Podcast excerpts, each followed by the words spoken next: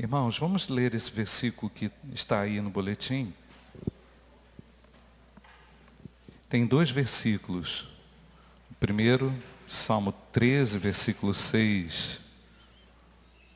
Podemos ler, irmãos? Quero.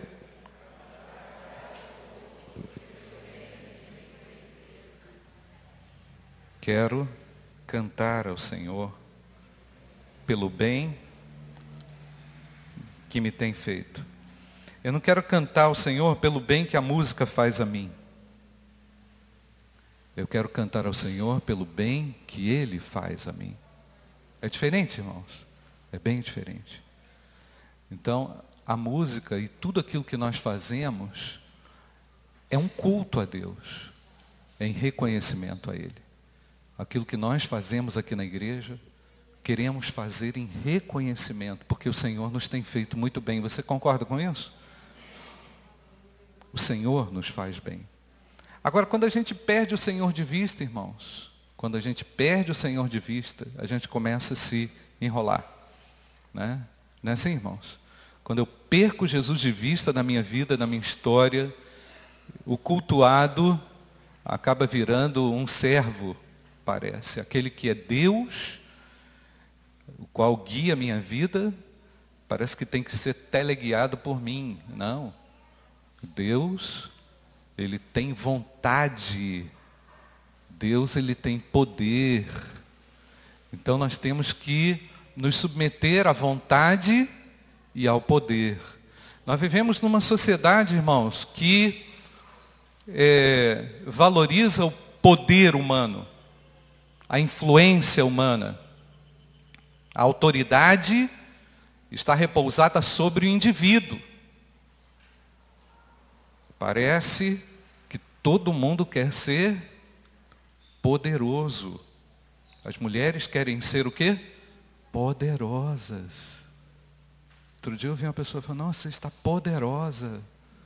Eu não entendi bem essa conversa, mas é exatamente isso. Esse é o sentido que se coloca para as pessoas de poder, né? de autoexaltação. Isso é muito perigoso, irmãos. Isso é uma mudança sutil, diabólica, venenosa e não inspirada na palavra de Deus. Nós vamos ter que olhar para a Bíblia, irmãos. Nós vamos ter que olhar para o que a palavra de Deus nos ensina para a gente se desintoxicar dessa dessa influência venenosa, dessa peçonha mortal, dessas coisas que estão invadindo a nossa casa, entrando de uma maneira muito direta no pensamento dos crentes. Né? E alguns deles, e muitos deles, perdem o poder. Outro dia alguém estava falando, nossa pastor, na cidade tal, no Rio de Janeiro, tem tanto crente, mas por que está tanta coisa assim, tem tanta igreja. Irmãos, a resposta não é tão fácil. Mas nós podemos. Estava até conversando, né, pastor Elma, a respeito disso, né? Nós, nós temos que olhar, irmãos, o que é que está acontecendo com as pessoas. O que é que está acontecendo com aquelas pessoas que deveriam fazer a diferença. Nós somos o povo que, segundo a Bíblia, é o que, irmãos? Propriedade, escolhidos para um sacerdócio real, santo. Isso é muito diferente dessa baboseira toda que tem sido falada por aí, que tem muita gente acreditando. Eu realmente estou comprometido, irmãos, com a minha igreja, com você, com a minha com meu Deus, a olhar para o que a palavra de Deus me ensina a respeito do que é uma vida poderosa, do que é uma vida cheia de autoridade. Porque enquanto Deus não estiver mudando de uma forma dinâmica a nossa vida, intensa e dinâmica a nossa vida, nós vamos viver qualquer vidinha, que é muito diferente daquela vida que o Senhor Jesus reservou para nós. Então, quero cantar ao Senhor pelo bem que Ele me tem feito. Ele é, Ele é a fonte. Ah, eu vou cantar porque eu me sinto bem. Se não se sente bem, não tem problema. Canta para Ele, porque Ele é Deus. Amém, irmãos? E às vezes a gente não está sentindo nada, não é, irmãos? Às vezes a gente não está sentindo é nada. Muito pelo contrário, os sentimentos são, às vezes, os piores. E aí você esquece de Deus. E aí você não canta a Deus, e aí você não serve a Deus. Tem muita gente querendo ser servido. No Salmo 119, versículo 11, é o segundo versículo que está aí, que nós vamos ler, irmãos. Guardei, vamos ler? Guardei no coração a tua palavra para não pecar contra ti. Todos os cristãos deveriam usar, saber usar e manusear muito bem a viva palavra de Deus. Todos deveriam. Mas não é isso que acontece, irmãos. Por vezes nós nos deparamos com textos difíceis, somos confrontados pela palavra, porque a palavra confronta o nosso pecado, não é verdade, irmãos? Aí você fala assim, ah, mas eu não estou conseguindo sair daqui, não é? eu não estou conseguindo é, me mover mais adiante. Então o crente começa a desanimar, ele esquece a, escola, a, revista da Escola Bíblica Dominical, ele esquece estudo bíblico, ele esquece tudo, ele vai querer viver de emoção. E na vida cristã, você não vai conseguir viver de emoção. Na vida cristã, a emoção é pertinente, mas ela não é definidora.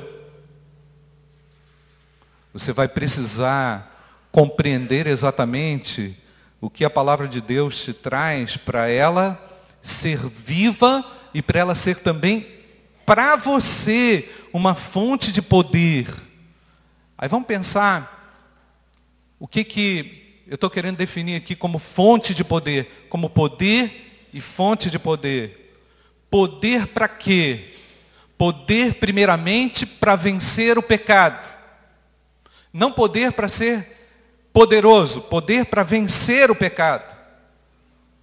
Nós vimos lá no livro de Hebreus que o pecado tão de perto nos assedia, nos rodeia, todo dia, toda hora. Somos inclinados a isto. E eu entendo que o poder que emana da graça, um poder que emana das mãos de Jesus, do cuidado de Cristo por nós, é suficiente para nos dar a vitória sobre o pecado. Nós não podemos nos render à influência do pecado. Ah, pastor, mas o pecado vem. É verdade, mas eu não posso me render a ele. O poder que há em Cristo é maior do que o poder do pecado. Você crê nisso? Nós só estamos falando disso porque acreditamos não só no dono do poder, mas no próprio poder que emana de suas mãos para a sua igreja. A Bíblia fala, gente, vamos lembrar aqui, que nós fomos ressuscitados com Cristo. O que, que significa, irmãos?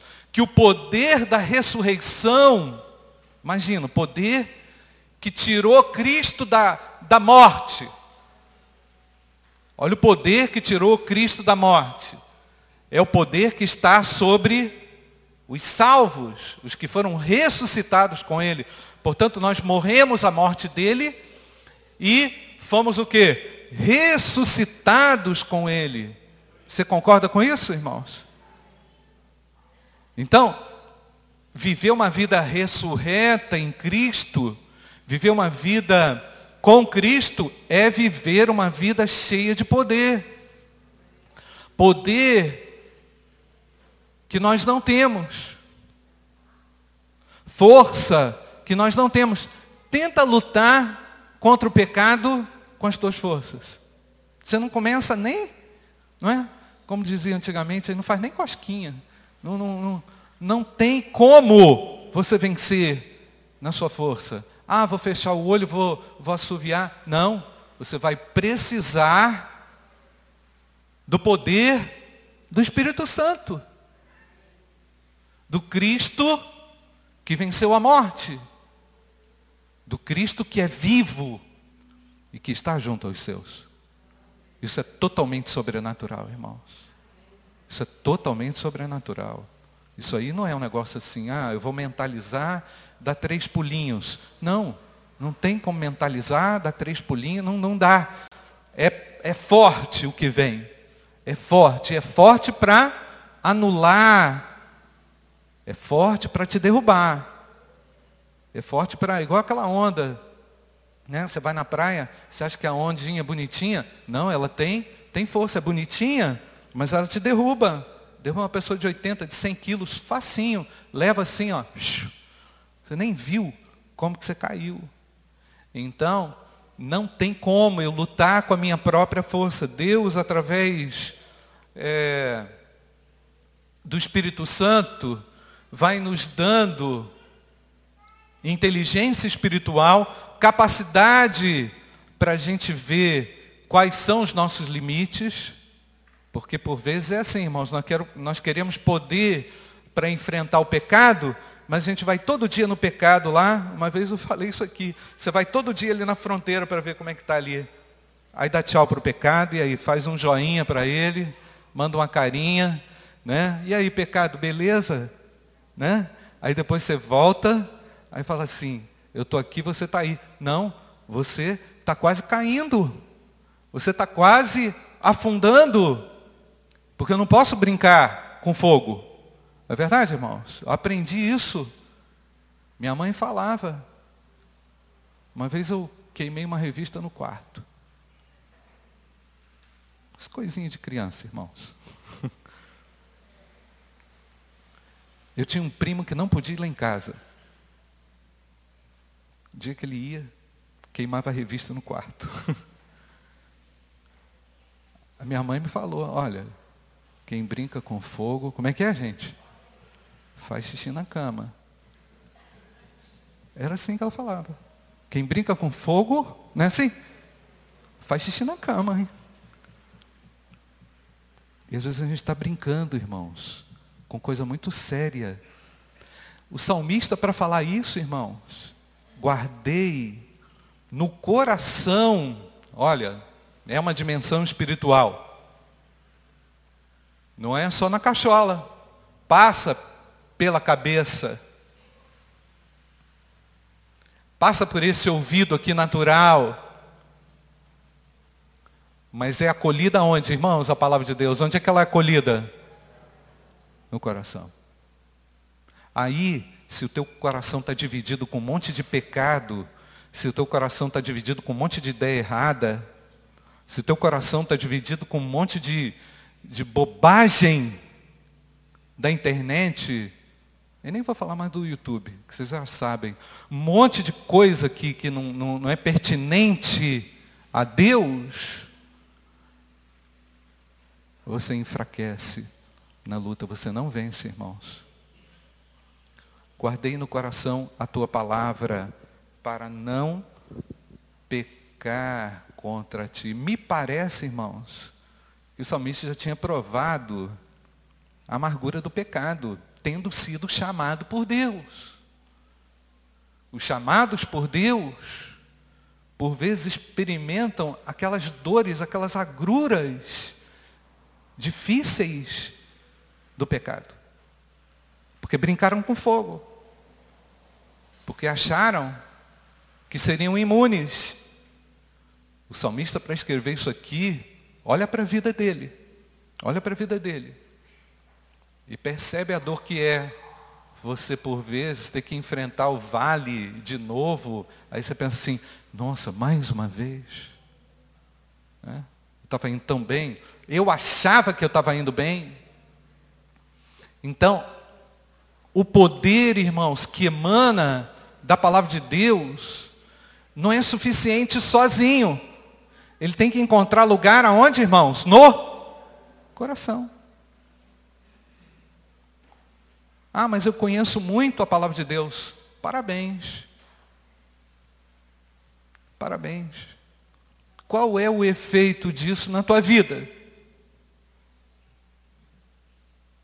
Principalmente com relação a essa barreira que tem que ser erguida contra o pecado.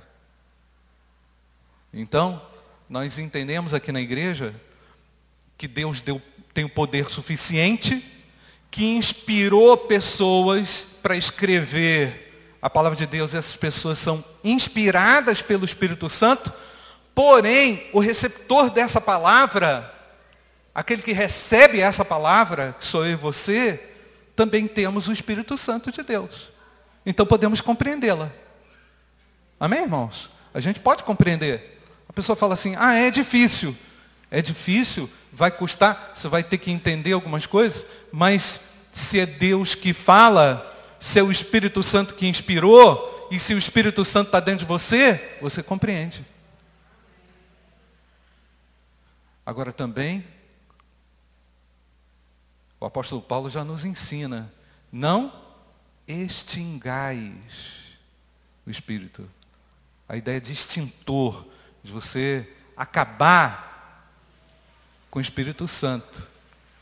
E o pecado é assim, irmãos. Vai diminuindo a influência do Espírito Santo na tua vida. Ah, não estou vendo Deus. Não estou enxergando. Lógico, está atolado até o pescoço. Comprometido. Não dá. Não tem como ouvir. Então, poder para vencer o pecado. Em segundo lugar, estou definindo poder. Poder para quê?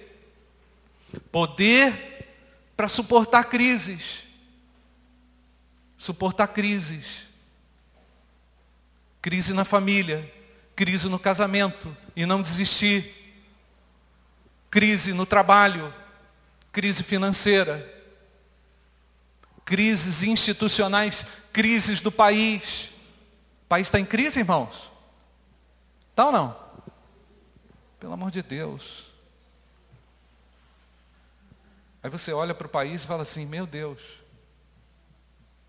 que país é esse, né? Qual será o futuro do nosso país, né?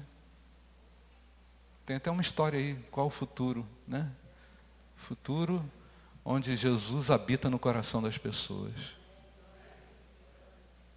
Onde Jesus é o marco divisor entre o antes e o depois. Amém, irmãos?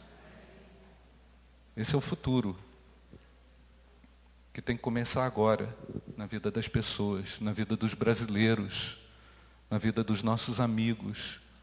Mas, gente, presta atenção, mas isso só pode acontecer à medida que o crente tem poder para testemunhar.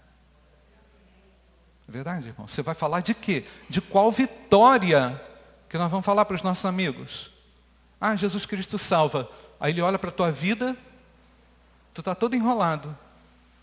Hã? Ah, Jesus Cristo transforma. Mas ele olha para a tua vida, ele fala assim, pô, mas você não é muito diferente não, né, da gente, né? Você é uma pessoa que vai na igreja e também está na night, vai na night, vai para não sei para onde. Legal, tu bebe aqui com a gente, tu é um crente bacana. Eu também quero ser crente. né? O cara olha assim, tu é um crente que, que rola até um baseado. Então, também quero ser crente. Não tem que mudar nada. Então, nós estamos vendo, irmãos, uma geração. Inclusive, vamos falar disso lá, né, pastor? Uma geração que não está conseguindo vê um marco divisor. Uma geração que não viu em Cristo poder. Quer ser poderoso, não quer diminuir. Porque importa que ele diminua. Não é assim, irmãos? É assim ou não?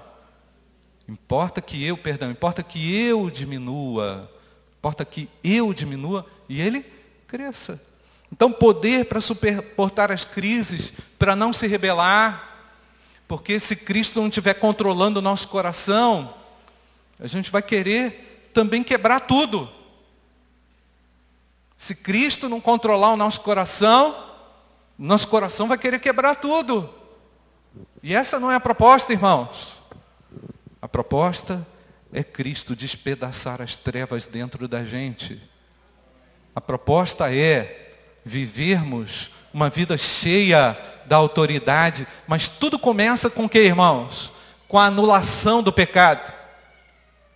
Você tem que desconfiar de você.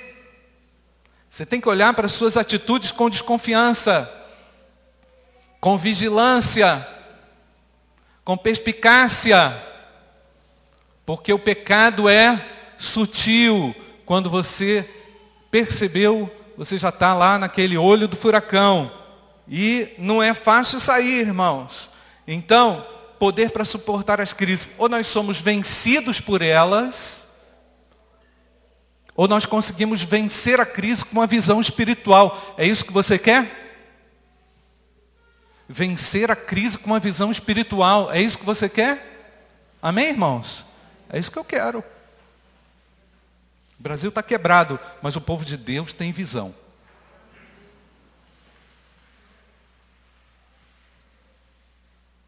O meu colega lá está destruído. Mas eu vou lá porque Cristo me reconstruiu. Então vou lá, estendo a mão para ele e tiro ele da lama. É isso que nós precisamos. E precisamos dessa fonte de poder. Poder que emana da graça por meio da fé. Todo dia, irmãos, aqui na igreja a gente estimula a leitura do presente diário. Presente diário é como se fosse uma uma, uma faísca, assim, na gasolina, para você continuar crescendo. É uma faísca. Presenteário não é tudo, mas é o início, já é alguma coisa. Você precisa se firmar no programa de leitura da Bíblia. Você precisa se firmar numa reflexão aprofundada sobre o que Deus te fala através das Escrituras e não ter medo. Ah, pastor, vou ter que mudar isso? Vai, meu irmão. Eu vou ter que abrir mão disso? Vai, meu irmão. Eu vou ter que renunciar a isso? Vai, irmão. O Espírito Santo vai te dar poder. Você não vai ficar jogado pelo caminho. O Deus que te chamou é o Deus que te estende a mão. Aliás, quando a gente fala de leitura da palavra de Deus, irmãos, nós temos que fazer uma diferença entre leitura judicial e leitura e reflexão com base na graça de Deus. A leitura judicial daquela da lei de Moisés é a seguinte, é a legalista.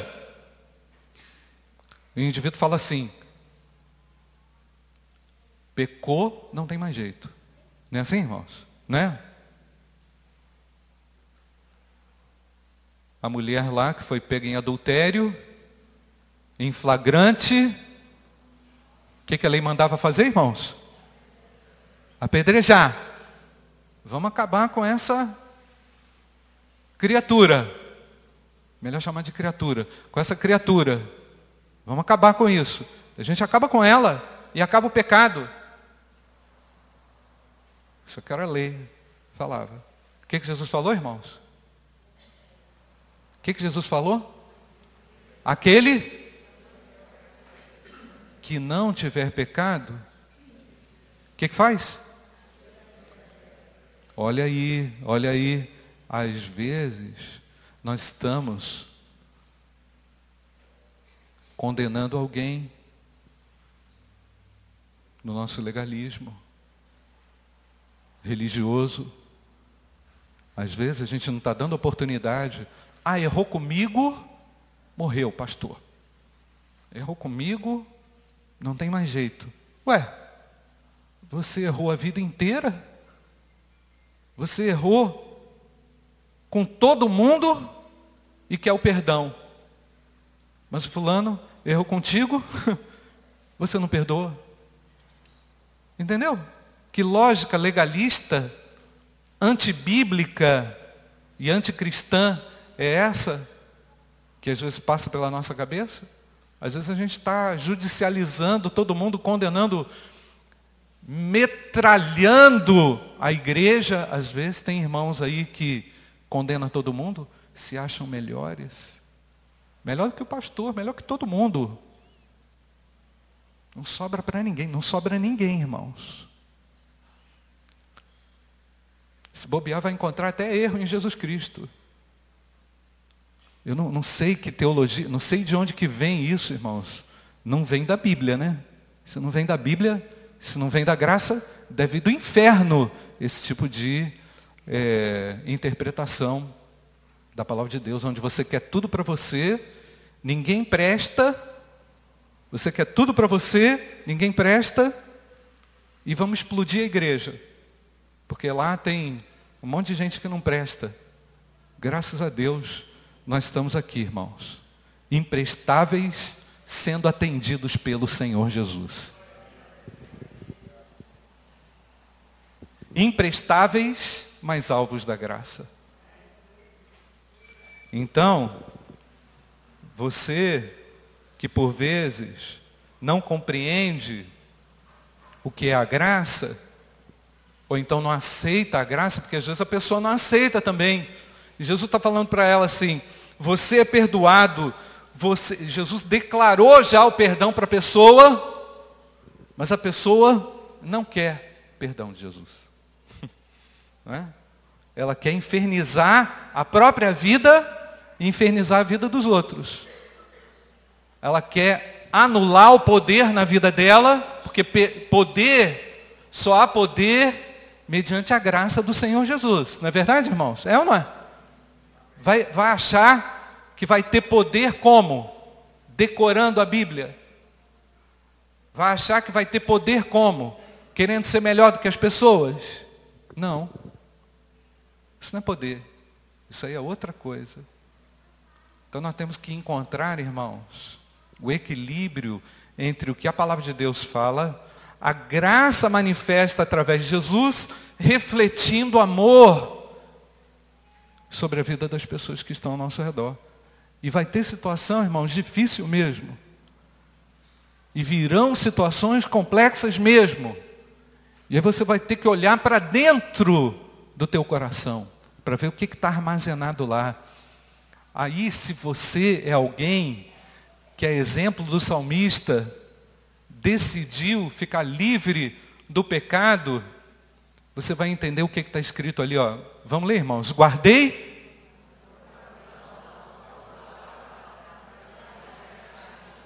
Porque quando você não perdoa, você está pecando contra Deus.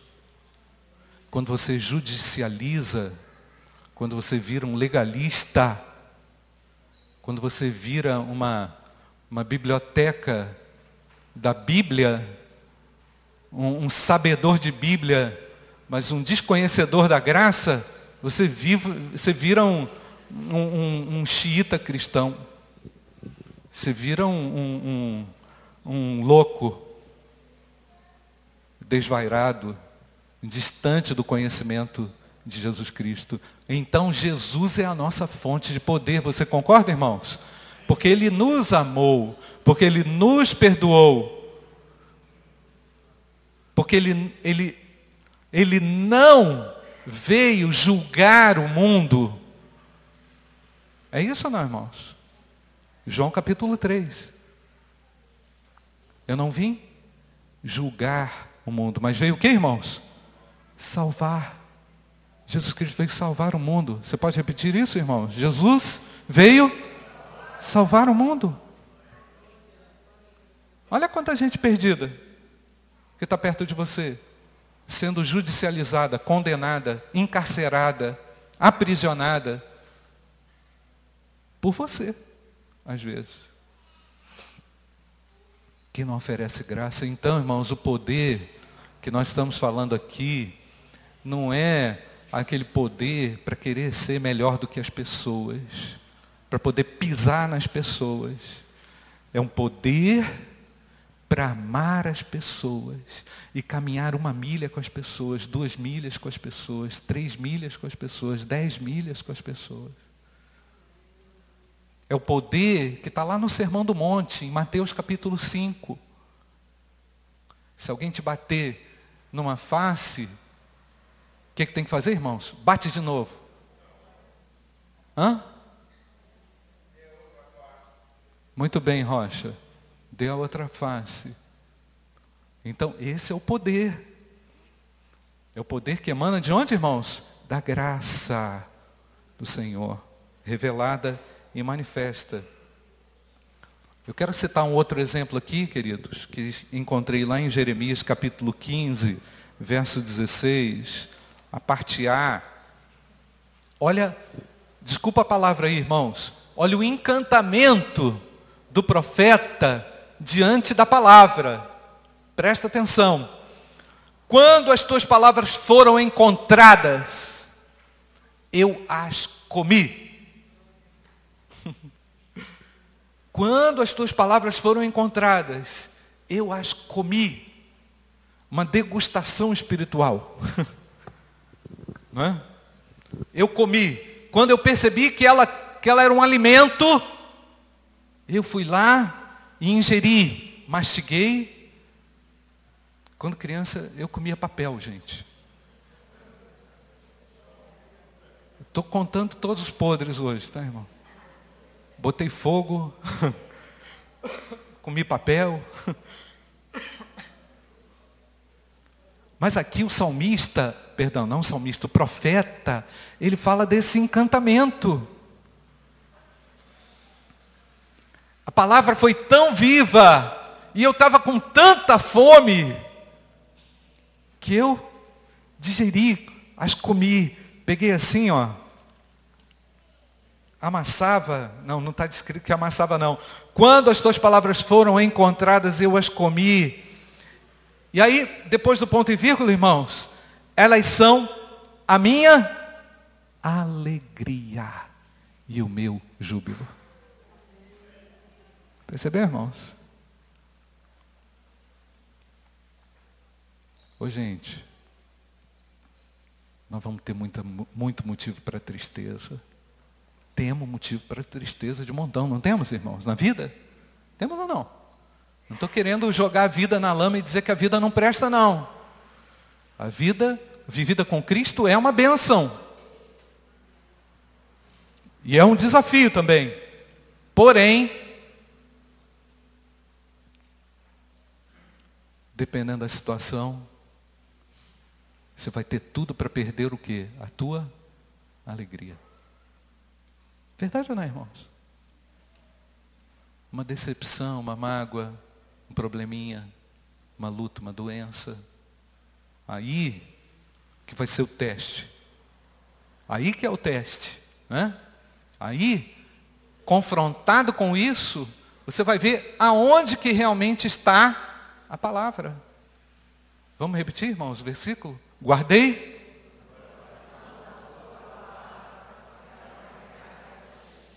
Podemos repetir, irmãos? Guardei. Não, não é guardei na cabeça. É guardei aonde, irmãos? Olha a intensidade. Olha a intensidade. Quando as tuas palavras foram encontradas, eu as comi e elas são a minha alegria e o meu júbilo. A fonte de poder foi encontrada. A fonte da alegria foi encontrada. A alegria não está em ganhar lá no videogame. A alegria não está lá em você adquirir um novo bem. A alegria não está nada realizável aqui. A alegria está em Deus. A verdadeira alegria está em Deus. Eu preciso voltar os meus olhos para a fonte da minha alegria. Você vai tentar se alegrar com as suas realizações, não é? Você vai tentar se alegrar. Você vai falar assim: nossa, que bonito isso aqui que eu fiz. Aí depois aquilo que você fez enferrujou. Aí você fala: nossa, enferrujou. Eu achei que não ia enferrujar.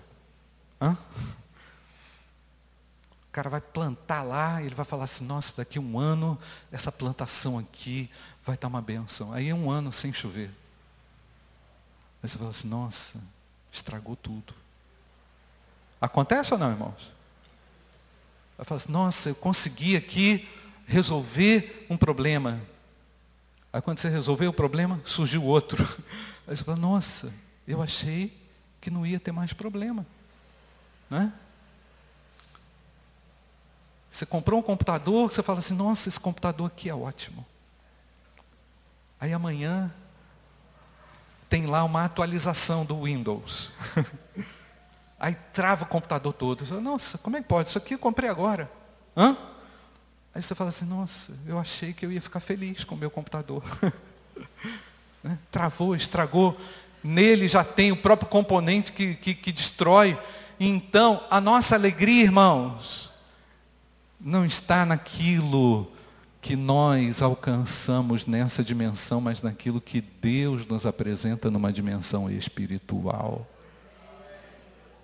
Essa alegria aqui, irmãos, não está falando da Disney, não está falando de, de, carro novo, não está falando de nada aqui. Ó. Ele falou que quando as tuas palavras foram encontradas, eu as comi e elas são a minha alegria e o meu júbilo. Encontrou decidiu. Aqui eu entendo também, irmãos, que por vezes nós vamos empurrando a nossa felicidade para amanhã. Nós vamos empurrando para amanhã a nosso, nosso dia da alegria. Ah não, quando eu aposentar eu vou ser feliz. Ou então quando eu tiver um filho eu vou ser feliz. Ou então quando eu mudar de emprego, entrar, for transferido daquela divisão ali, é, que só aperta botão para aquela outra ali que programa, eu vou ser feliz. Ou então vou ser feliz quando eu entregar o meu TCC e o professor me dá 10. Eu vou ser feliz, você entende? Eu vou ser feliz, eu vou me alegrar, eu vou, eu vou, eu vou.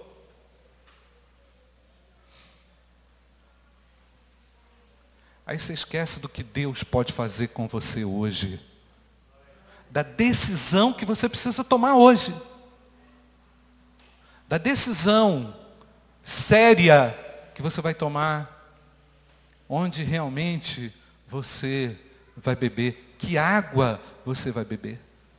Essa aqui é a fonte, irmão, segura para o poder na nossa vida e na nossa história. Que vai mudar a tua história. Não pode ter medo.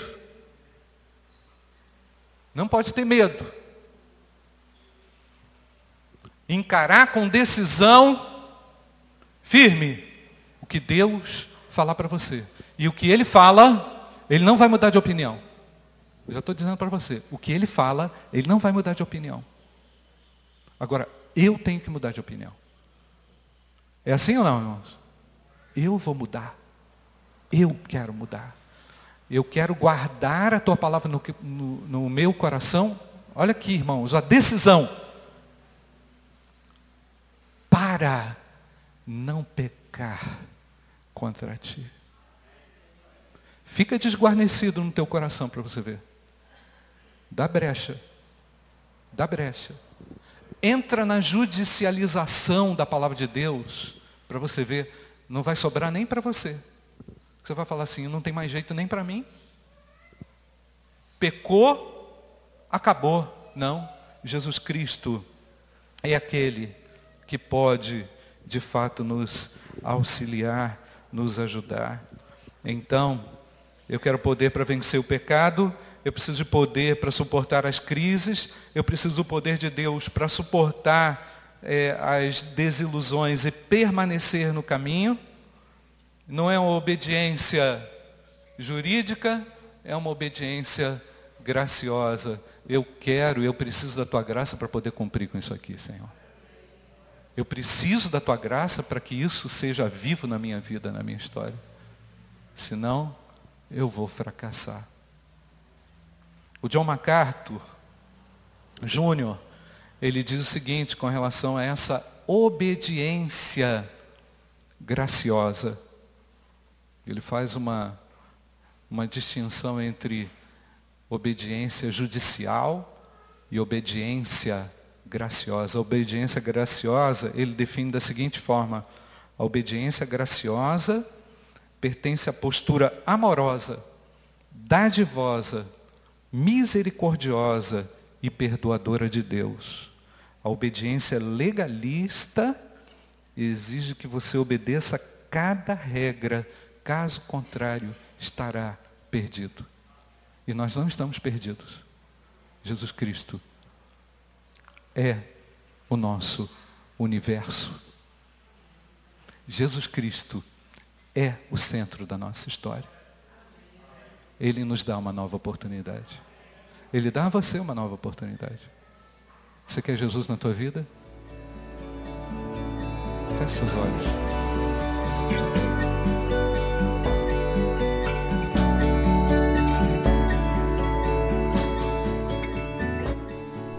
A Igreja Batista do Bom Retiro tem plena convicção de que a palavra de Deus é poder para salvar e transformar vidas.